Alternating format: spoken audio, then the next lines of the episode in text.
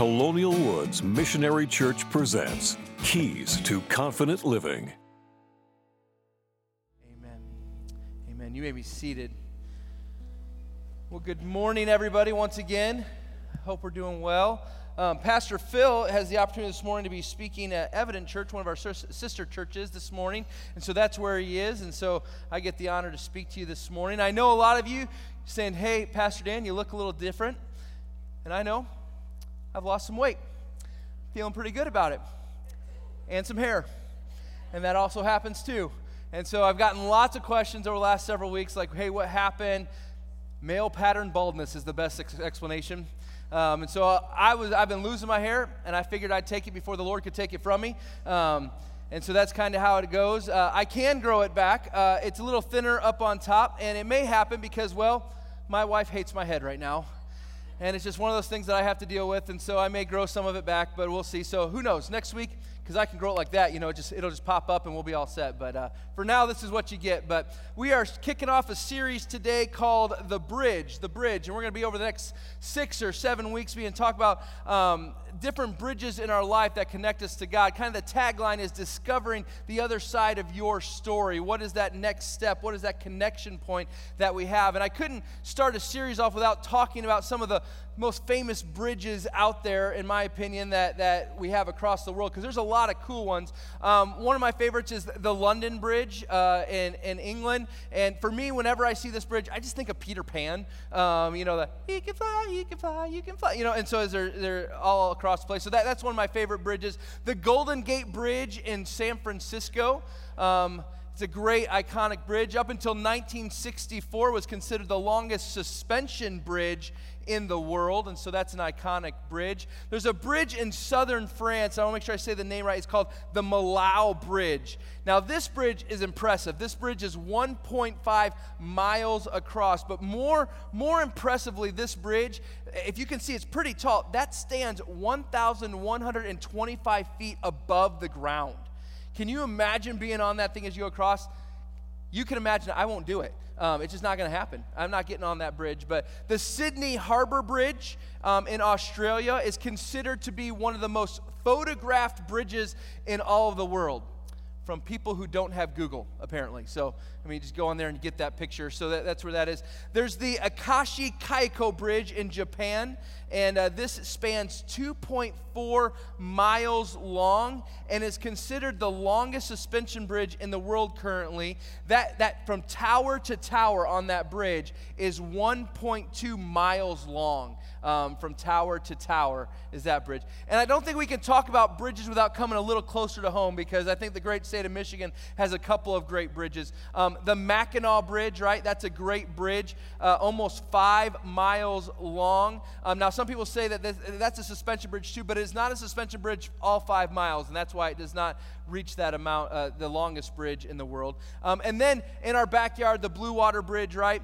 You can't talk about bridges without talking about the Blue Water Bridge. And this is a 6,000 feet long bridge that connects to the USA, to Canada, that goes over Lake Huron. It's a great bridge. Bridges are awesome. And here's the deal. Bridges help us out, right? We need bridges in life. And so let me talk to you about what a bridge is. A bridge is to provide a passage over an obstacle, usually something that can be detriment to cross otherwise. And so we need bridges to go down paths that we couldn't normally do, that, yes, we may find another path a long ways down, but the bridge is the most direct path. And so we create these bridges in our life to get over obstacles that maybe we couldn't normally do on our own. And that's somewhat of our spiritual journey as well, to create bridges in our life to connect to God, right? So if a bridge doesn't complete that, if a bridge doesn't go over an obstacle, it isn't necessary, then why do we have bridges? It's kind of like there'd be a bridge to nowhere. Now, in Choluteca, I want to make sure I say Choluteca, Honduras, there was a bridge that was built.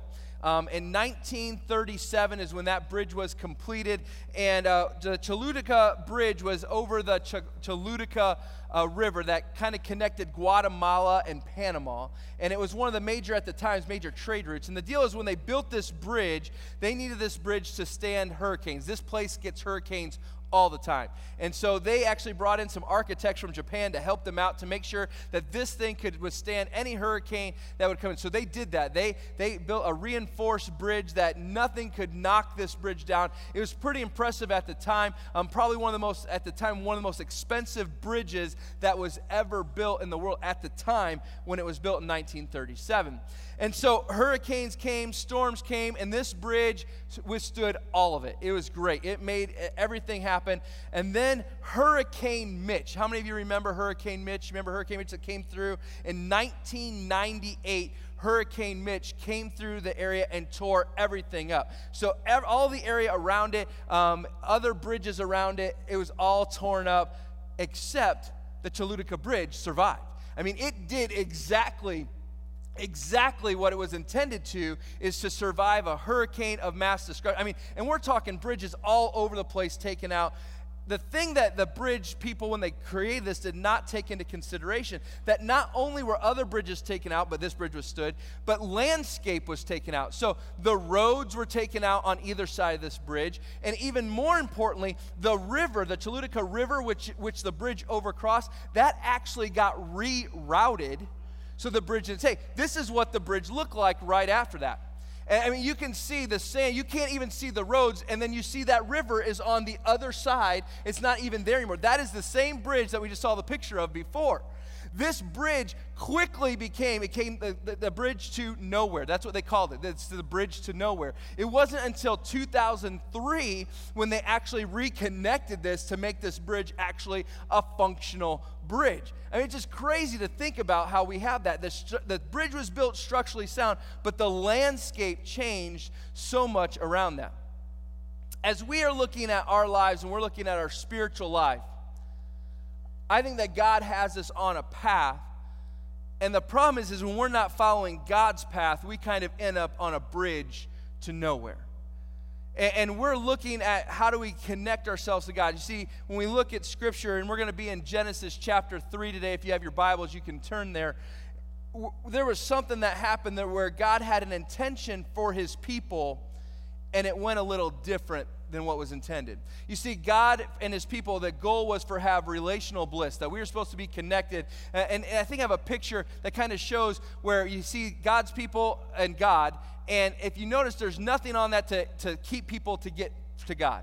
That connection was happening in the Garden of Eden. The relationship was supposed to be that we could communicate, could talk. But what had happened is, and a lot of us know the story, that Adam and Eve, they did not follow what God's guidelines were. And what happened was there's this separation that happened from God and His people. And it would look like this, where you actually see there is a space, there's a gap that keeps us from getting closer to God. And what that causes in our life is how do we get over that obstacle? Remember, a bridge is to take us from one place to another that overcomes an obstacle that would be detrimental, that would potentially have the ability to kill us if we could not get over there. And so that was the goal. That is where our people are left, is trying to figure out how do we get to God. Now, for us in the Christian world, a lot of us, we know the stories, we know how it goes, but until we fully understand the need for the bridge and we understand what is that space in between, that leaves us at a place where how can we fully understand why we need the bridge and what goes into it. And I'd like to look at that today. I'd like to take us to look at what are the things that are happening that had caused that separation and the need for the bridge. And so we're going to be looking in Genesis chapter 3, but I want us to go back a little bit to chapter 2 because I want you to see what the command God did. See, Genesis chapter 1, God created the earth. In 5 days, He created everything around the earth, heavens, earth, all this stuff. On day 6, He created man, right? So He created us. And then on day 7, He took a nap because even God likes to take naps. And so that's that's a spiritual insight to you. And then what He did is when He created the garden in there, He gave a command to Adam and Eve, and He told them this. In chapter 2, verse 15, He says, "The Lord God took the man and put him in the Garden of Eden to work it and take care of it. And the Lord God commanded the man, 'You are free to eat from any tree in the garden, but you must not eat from the tree of the knowledge of good and evil, for when you eat of it, you will surely die.'" And so He says, hey, this whole garden, everything that you have, Everything that you see is yours. Take it, eat it, all that. Except one rule. There's one tree of knowledge of good and evil. It's in the middle. You can't eat that. If you eat that, you're going to die. Everything else, you got, all right? So that's the command. That's where we start.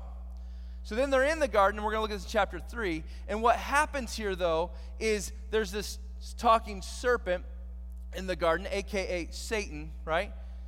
And he begins to talk to Adam and Eve. And as he speaks to them, he begins to tell them some lies. And these lies they begin to build into. And what I have found is in this, when we look at these lies, this is where the separation is going to occur. And because I believe history repeats itself, it is important for us because I believe even today Satan is telling us these same lies. And so I'd like to look at this. Chapter 3, verse 1 is where we're going to start. Now the serpent was more crafty than any of the wild animals the Lord God had made. He said to the woman, "Did God really say you must not eat from the tree in the garden?" The woman said to the serpent, "We may eat from the trees in the garden, but God did say you must not eat fruit from the tree that is in the middle of the garden, and you must not touch it or you will die." And this is where we're going to see our first lie. And a lot of times I feel that Satan doesn't come out and just say, "Hey, here's a bold-faced lie," but he just asks us questions that kind of lead us to that location. And so the first lie that you see here is that God didn't say it. God didn't say it. Did you notice that there? The question that Satan asks says, "Did God really say? Did he really say you must not eat from any tree in the garden?" You know, this is one of those things that when we start looking at Scripture, we start questioning certain things. When sin is in around things, when things are not doing what we're supposed to, we start questioning God's actual word in life. We start going to other people maybe and ask them their opinion, or we type it into Google, right, and say, "Hey, what am I supposed to do here?" Instead of going to the Word of God here. And so Satan actually plants that doubt, that seed of doubt, and he says, "Did God really say that?" And I don't know about your life and the things that are kind of leading you down different paths, but have you ever gotten to that place where you started questioning, what did God really say? Where instead of going to God's word, we start asking other people. I find it interesting that when you look at Old Testament and New Testament, the way that the word of God was read was actually memorized. They didn't have the ability for printing presses at that time till later on, and so they actually had to memorize what God's word said. So they hid it in their heart. They knew what it was said so that they could call upon it whenever they wanted. And so they knew exactly what was going on. We live in a world where on our phones, we have our Bible at any time we want, right? That there are Bibles everywhere you go. Every hotel room has, there's printed Bibles a lot of places, but also on our phone. And yet we still ask the question so often, well, is that really what it said? I get that question a lot. Like as a pastor, they'll come and say, "Well, what did God say about this?" And I'm like, "Did you not get one of these? Like when they're handing these out, they just didn't pick one up or what?" Right? Because we get to a place in life where we start believing the word of other people, or we believe what the internet says, because everything on your Google search, whatever's the top one, has to be true, right? It's the first one that shows up. So when I type in, "Hey, what does this mean?" just click on it, and it has to be right. We become a society that has forgotten the meaning of this word. The truth of it. The whole purpose we spent the last 4 or 5 weeks on the essential gospel that Pastor Phil had us go through is because of how important this word is. You see, one of the biggest lies from the enemy is that Satan is going to try and get us to question God's word. Did he really say that? And he's begin to plant a seed of doubt in us. And that doubt does several different things for us. The first thing is we doubt that it was actually said. We actually start saying, "Okay, I don't even know if it was in there.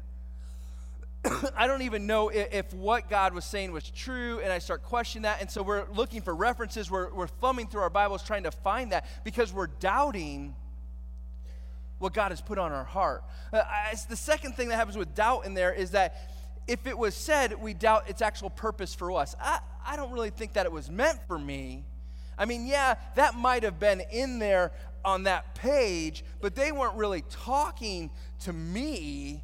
I mean, how many of you ever sat in here and Pastor Phil's been preaching, like, oh, this is a good word for my spouse.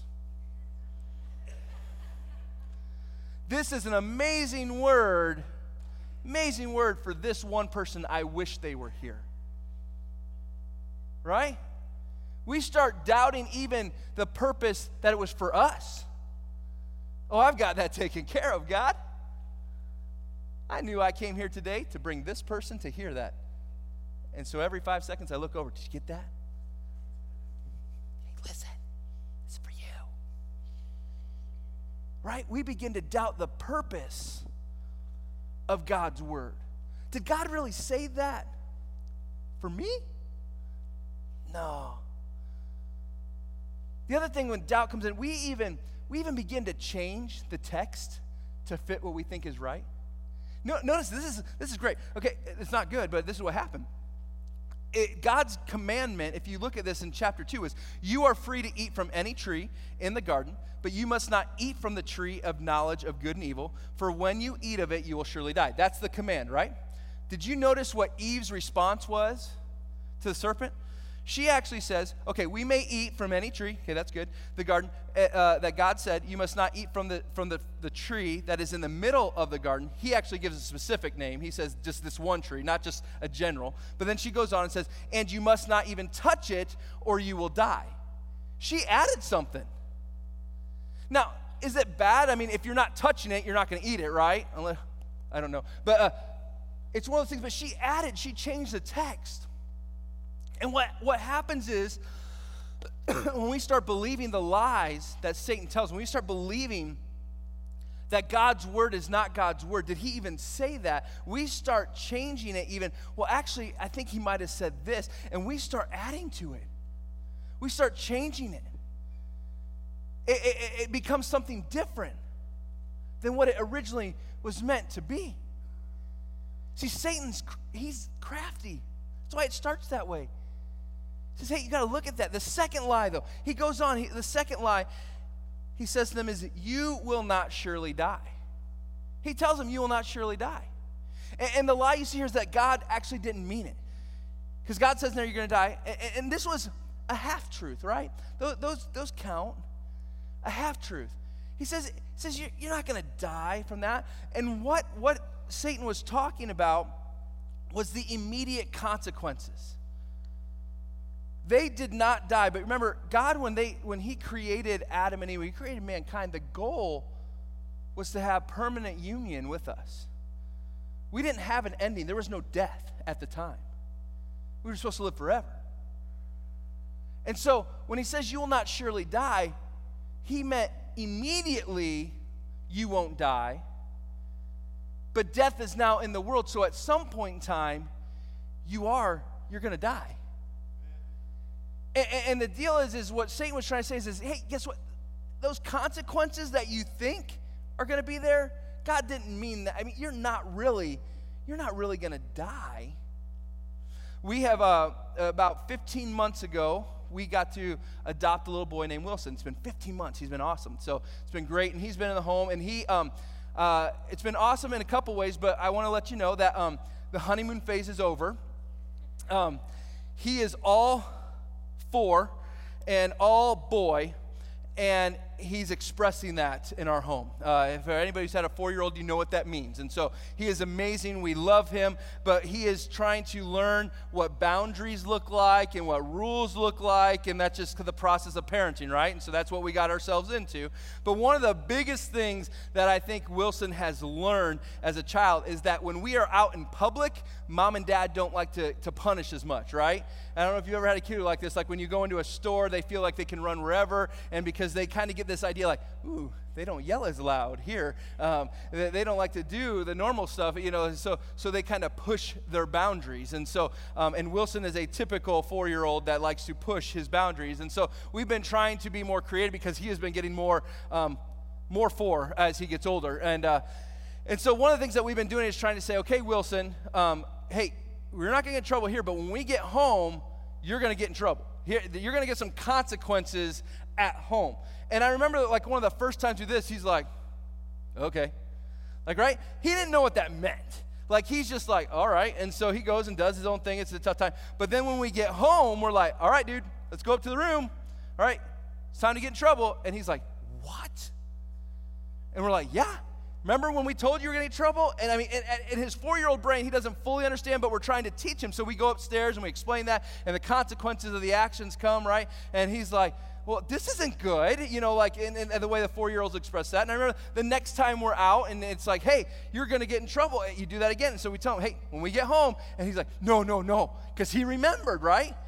He's like, not when I get home. No. Yeah, when we get home, this is what's going to happen. Oh, no, I'd be good. And then he tries to be better, right? And so when we get home, sure enough, I'm a good parent. We follow through on what we said we're going to do. And so we get up there, and we're getting to a place, we're not perfect yet, right? That when we say, hey, when we get home, he's starting to fully understand what that looks like. At the beginning, though, he didn't have an idea that if he didn't get in trouble right away, then he thought he got away with it. Right? Because there was no immediate consequence that would happen. Satan does that with us. Satan tries to tell us, hey, if it doesn't happen immediately the way God said it, then that means you're scot-free. There's no punishment. You're not in trouble. There are no consequences to your actions. And so we begin to live in this place like, there's nothing that's going to happen. That God's word, he didn't mean it. He didn't mean it. And we begin to walk through our life when we believe that lie that, hey, what's the big deal? God didn't mean what he said, so like that consequence didn't happen because if it doesn't happen immediately, we feel we get away with it. When God, like a good God and a good dad, a good parent, when he says he's going to do something, he does it. But it does not always mean in the immediate time frame. We as believers have to understand that God means what he says. And when there are consequences to actions, that if they don't happen immediately, it doesn't mean they won't happen. That's a lie that we have to start changing in our head. We have to understand that God speaks truth in everything he does. The third thing, that lie that I think happens here is you'll see that because he says in verse 4, he says, you will not surely die, the serpent said to the woman. But in verse 5, it goes on, it says, for God knows that when you eat of it, your eyes will be open and you will be like God, knowing good and evil. So he says, hey, not only are there no consequences, you're not going to die, but you're actually going to get more. The lie that he's telling here is, you know what? God's been holding out on you. God is holding out. There is something better, and God wants to keep that from you. He doesn't love you the way he says he does, and he doesn't know what's best, and so here's what it is. And that's a lie. When I was little, my parents said, hey, don't watch scary movies. They'll give you nightmares. And I'm like, whatever, you just want to watch all the scary movies yourself, and it's all better for you, and I just can't watch them. And I remember when I was like in 5th grade, I went over to a friend's house, and they had a movie there that was called Child's Play. And I don't know if you've seen Child's Play. We're not gonna raise hands because it's not a good movie and you shouldn't be watching it. But it's about this little doll named Chucky, and Chucky comes to life and does really, really bad things. And I remember we go, and my friend wasn't supposed to be watching it either, but we had this movie. It was back when VHSs that were out, you know, and so we had VHS, and we watched this movie. And can I tell you, for about 5 years, I couldn't look at a doll without freaking out. Like, I was like, you'd see a doll, anything with red hair, and I'm just like, I think it just moved. It's going to come get me, right? And my parents told me that, right? They told me, Dan, if you watch scary movies, they're going to give you nightmares. It's going to be freaky. You can't do that. And guess what? They were right. At the time, I got to be honest, I was feeling like they were just kind of like, whatever. You don't know what's best for me. You're holding out. You want to do that yourself. I get that. Okay, that's an adult thing. What? No, they're trying to protect me, right? They were trying to save me from that. There's things that we do that all the time for kids, right? Don't touch the stove, little boy. because it's hot. And then 1 out of every 3 kids, what? Touches the stove. And then when they get burned, they're surprised. Ow, that hurt. Duh. What did you think I said don't touch the stove for, right? Because I know as a parent, I'm trying to help you out. Don't use scissors on your own head. I didn't listen. Right? Don't use scissors on your sibling's head. Why? Because you're not a hairdresser. You can't do haircuts.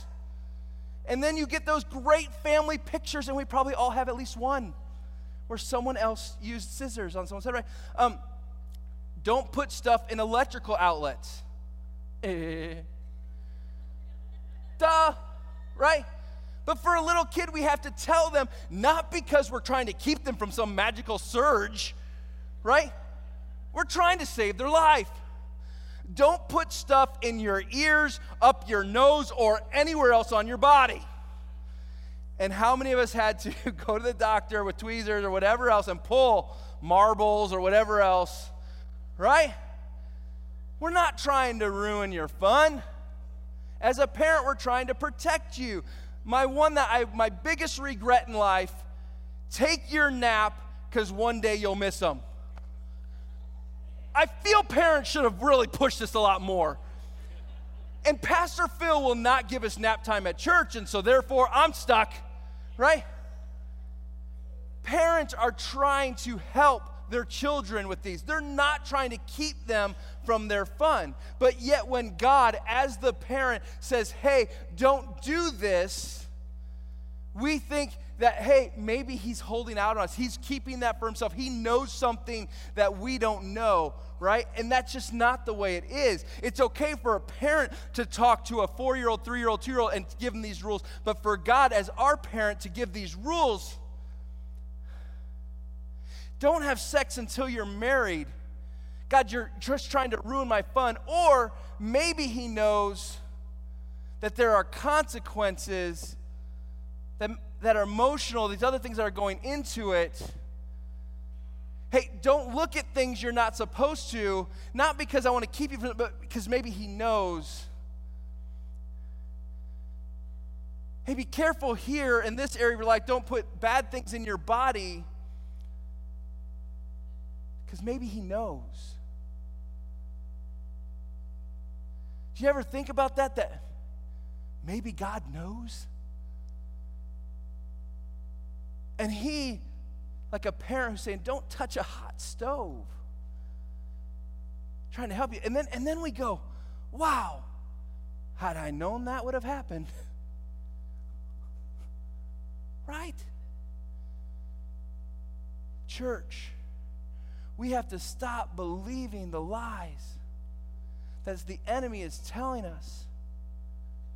Because what it has done is it has separated us from God.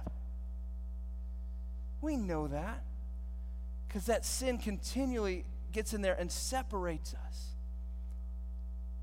And yet we believe the lies over and over and over. And here's the deal. Satan, he learned with these 3 simple lies, he could just do these over and over to people. You think about how many things have gone wrong spiritually when you've gone away from God, that probably falls under one of those lies. He just used the same ones, and so we need to begin to look at those lies and then start recognizing that because of that, there's symptoms in our life. There's things that we can recognize. Even though we may not have seen the lie for itself, there's symptoms that come out of those lies that we have to begin to recognize so that when we see the symptom, we can start correcting the behavior. The first symptom I see in here is shame. Look at this, because Adam and Eve, they walked through them. If you go to verse 6, it says, when the woman saw that the fruit of the tree was good for food and pleasing to the eye and also desirable for gaining wisdom, she took some and ate it. She also gave some to her husband who was with her, and he ate it. Just a point, by the way, interesting fact, you notice where Adam was. He was with her the whole time. All right, he heard everything that was going on. It says he gave to who was with her. That's just something I want you to see. It wasn't that it was just Eve's fault. So he was there the whole time. Then their eyes of both of them were open, and they realized that they were naked. So they sewed the fig leaves together and made coverings for themselves. Their eyes were open, and they began to see, hey, we did something that we shouldn't have, and shame came upon them. And so they had to cover themselves.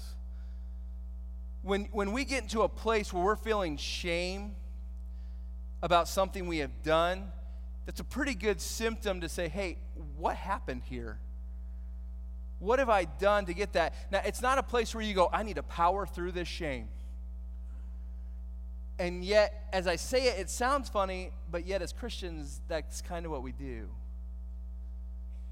Yeah, I'll get past this, or oh, it's okay, that's just, I don't know, that guilty feeling, that shame I had. And here's the deal, Pastor Phil, I think it's him who says this, if it's not, he's getting credit for it, has used the phrase, this pride goes before the fall, but shame will keep you there.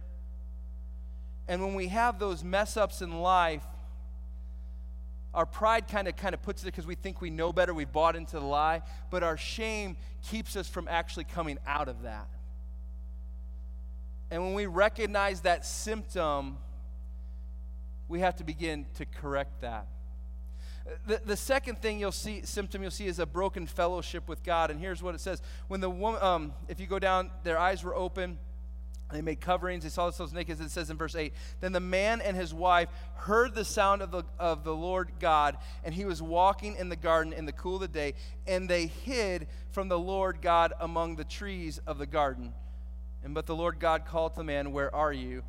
And I'm using a lot of when we were little kids because I think that's, we have a God who's a father, who's a parent, and I feel sometimes we don't think this is for us, but God speaks to us like children because sometimes we act like them, right? And so when I was a little kid, when I would get in trouble, and I wish I could tell you that I was a good kid when I was little, but I wasn't.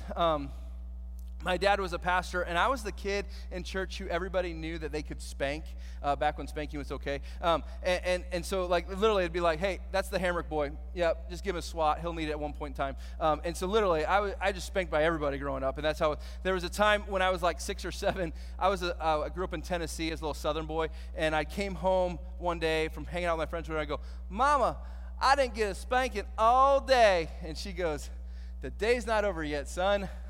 I was just that kid, and luckily I grew out of that, I think. But when I would get in trouble at home, when I would do something I knew was wrong, one of the things that I would do is I would go to my room, close the door, and then play as quietly as possible, right? Because the goal was is that maybe, just maybe, they won't figure out it was me, or they just won't find me, right? It's like that something would happen, and then all of a sudden, and I'm there, I'm playing with my toys, like it's quiet. Oh, I hope they don't hear me, they'll find me, and all of a sudden I'd hear, Daniel Keith, get down here right now, because that's what my mom called me when I got in trouble. So I know my middle name really well, by the way. And so I'd go down there, right, and it would find me because I was hiding because I thought, hey, that would protect me at the time. Adam and Eve did the same thing. Said, okay, hey, we knew we did something wrong, and we ran. And they began to what would happen is they separated themselves even further from God. I don't know, when things happen in your life, when you do something that you know you shouldn't, maybe you stop coming to church more. Maybe you stop reading your Bible more because you feel guilty when you do. Maybe you stop listening to Christian music as much. Whatever that element is, to me that's a broken fellowship, and that's the same as hiding, right? And we've all gotten to that place. And here's the thing. Anytime you've experienced those moments, it's not always because you did something wrong. I hope you know it's not always that, but it's not a bad place to at least start. God, did I do something to break our fellowship? Did I do something that has separated you and I? To why I feel this way? That's a great place to start. The hard part is actually listening for the answer, because he might say, yeah, you did. And then there's other times he might say, no, I think we can move forward. There's something else going on, but we have to recognize the symptoms to ask the question. The third thing is you'll see broken relationships with others as well. So they hid from the Lord God among the trees of the garden, but the Lord God called to them, "Where are you?" And he answered, "I heard you in the garden, and I was afraid because I was naked, so I hid." And he said, "Who told you that you were naked? Have you eaten from the tree that I commanded you not to eat from?" Notice it's a very simple question. It's yes or no, right? It's not circle maybe in the middle. It's, hey, did you eat from it or not? And see the answer that was here. The man said, "The woman you put me here with, she gave me the fruit from the tree, and I ate it." The Lord said to the woman, "Well, what is this you have done?" So he goes, "Okay, then what did you do?" And the woman said, "The serpent deceived me, and I ate it." Do you notice what happened there? There became this little blame game of what was going on. And how quickly do we do that in life? When mistakes are made, we love to point out, "No, it's her." Remember, we go back to Adam was there the whole time, and yet the first thing Adam did goes, "It was her." Like, I have a feeling that he actually backed up when he did it. It was her. She's the only example you have, right? Because that's what we do. Hey, something's going on in my life, and so we begin to blame others. And what happens is relationally we break down. It's always someone else's fault. Church, we need to learn to own our actions. Once again, when we start doing this, it's not always because we did something wrong. And sometimes the other person is at fault, but we have to own what we can own. When we see relational breakdowns, we have to own our part in that and stop playing the blame game. And when we do, we have to say, "Lord, what have I done here? What's my part in this whole thing?" The fourth thing that we see here, the symptom, is that life's consequences actually happen. If you notice in here, verse 14 says, "So the Lord God said to the serpent, 'Because you have done this,'" and then gave a set of consequences there. To the woman, verse 16, he said, and then gave a set of consequences there. To Adam, in verse 17, he said, "Because you have done this," and he gave a set of consequences there. And then in verse 21, he says, "The Lord God made garments for skin for Adam and his wife and clothed them. And the Lord God said, 'The man has now become like one of us, knowing good and evil.'" Remember, Satan said that would happen.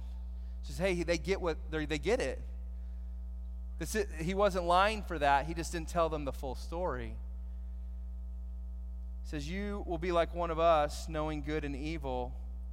He must not be allowed to reach out his hand and take also from the tree of life anymore." That's that gives them long life, the tree of life to eat and live forever. "So the Lord God banished him from the Garden of Eden to work the ground from which he had been taken." And then after that, he closed up the garden and blocked it. There were consequences to the actions.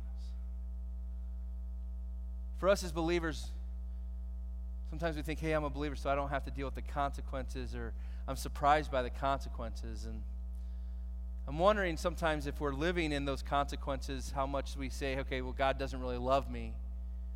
Instead of recognizing God loves me so much, he understands there has to be that. And once again, I want you to know that it's not always because you did something wrong, but it's always the first place that you can start. Hey, God, what did I do? Did I do something that separated us? Because when sin is in our life, that typically is what happens. It separates us. I want to go back to that picture of God and his people and the two cliffs, right? Because what happened here is that people over here and God over here, the separation is a chasm that's caused by sin. We have to understand that.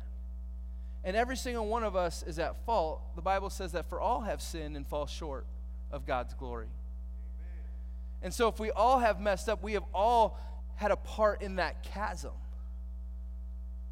And so that's where we live.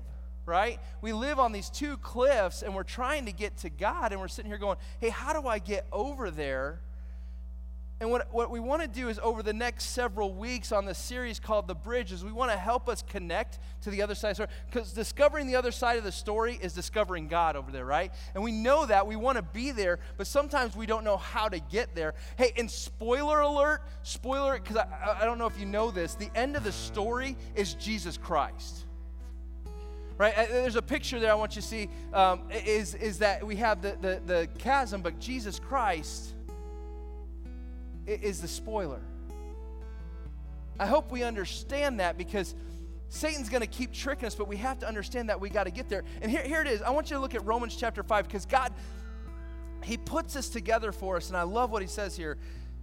In Romans chapter 5, verse 12, verse 19, it's in your bulletin too, and I'm reading out of the New Living Translation. I love how they said this here. When Adam sinned, sin entered the world. Adam's sin brought death, so death spread to everyone, for everyone sinned. That's what we just talked about, right? Yes, people sinned even before the law was given, but it was not counted as sin because there was not yet any law to break.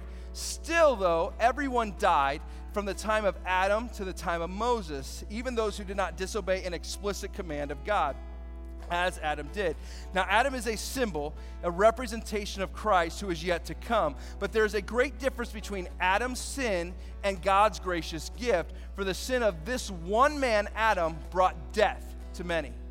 But even greater is God's wonderful grace and his gift of forgiveness to many through other man, Jesus Christ. And the result of God's gracious gift is very different from the result of that one man's sin. For Adam's sin led to condemnation, but God's free gift leads to our being made right with God, even though we are guilty of many sins. For the sin of this one man, Adam, caused death to rule over many, but even greater is God's wonderful grace, and his gift of righteousness for all who receive it will live in triumphant over sin and death through this one man, Jesus Christ.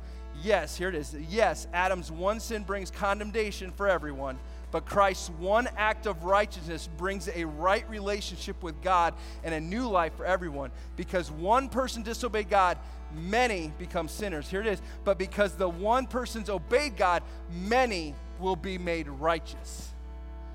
Church, that's exciting, okay? That's a lot of words to say. God sent Jesus to be the bridge of that separation.